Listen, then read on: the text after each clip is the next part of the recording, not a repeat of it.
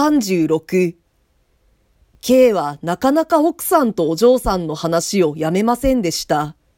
しまいには私も答えられないような立ち入ったことまで聞くのです。私は面倒よりも不思議の感に打たれました。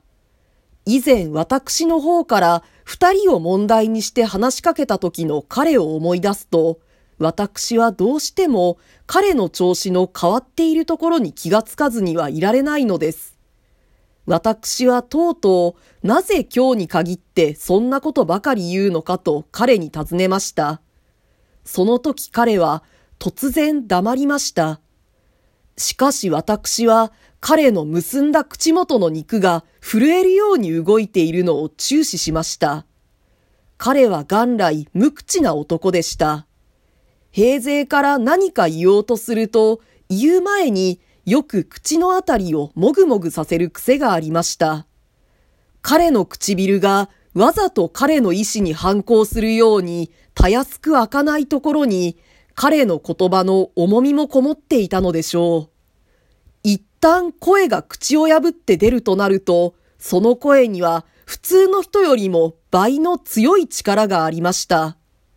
彼の口元をちょっと眺めたとき、私はまた何か出てくるな、とすぐ感づいたのですが、それが果たして何の準備なのか、私の予覚はまるでなかったのです。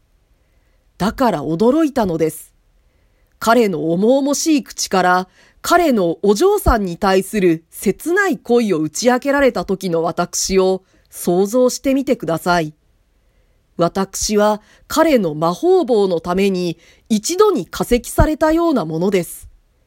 口をもぐもぐさせる働きさえ私にはなくなってしまったのです。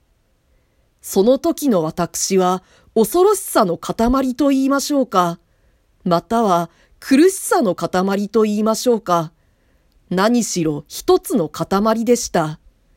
石か鉄のように頭から足の先までが急に硬くなったのです。呼吸をする弾力性さえ失われたくらいに硬くなったのです。幸いなことに、その状態は長く続きませんでした。私は一瞬間の後に、また人間らしい気分を取り戻しました。そうして、すぐしまったと思いました。線を越されたなと思いました。しかし、その先をどうしようという分別はまるで起こりません。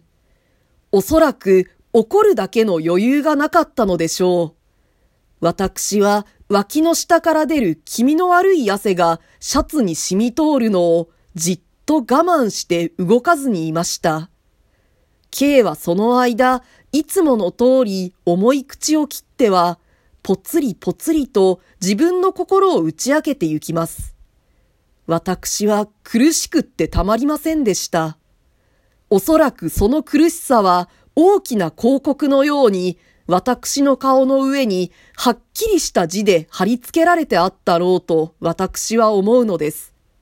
いくら刑でもそこに気のつかないはずはないのですが、彼はまた彼で自分のことに一切を集中しているから、私の表情などに注意する暇がなかったのでしょう。彼の自白は最初から最後まで同じ調子で貫いていました。重くて呪い代わりにとても容易なことでは動かせないという感じを私に与えたのです。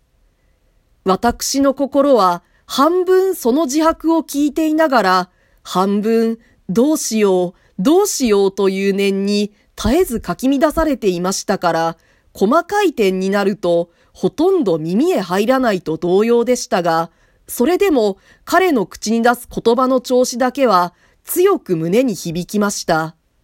そのために私は前言った苦痛ばかりでなく、時には一種の恐ろしさを感じるようになったのです。つまり、相手は自分より強いのだという恐怖の念が兆し始めたのです。K の話が一通り済んだ時、私は何とも言うことができませんでした。こっちも彼の前に同じ意味の自白をしたものだろうか。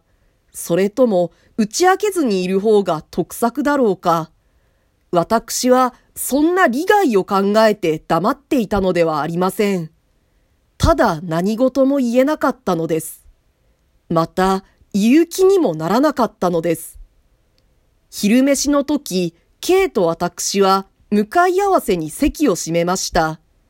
下女に給仕をしてもらって、私はいつにないまずい飯を済ませました。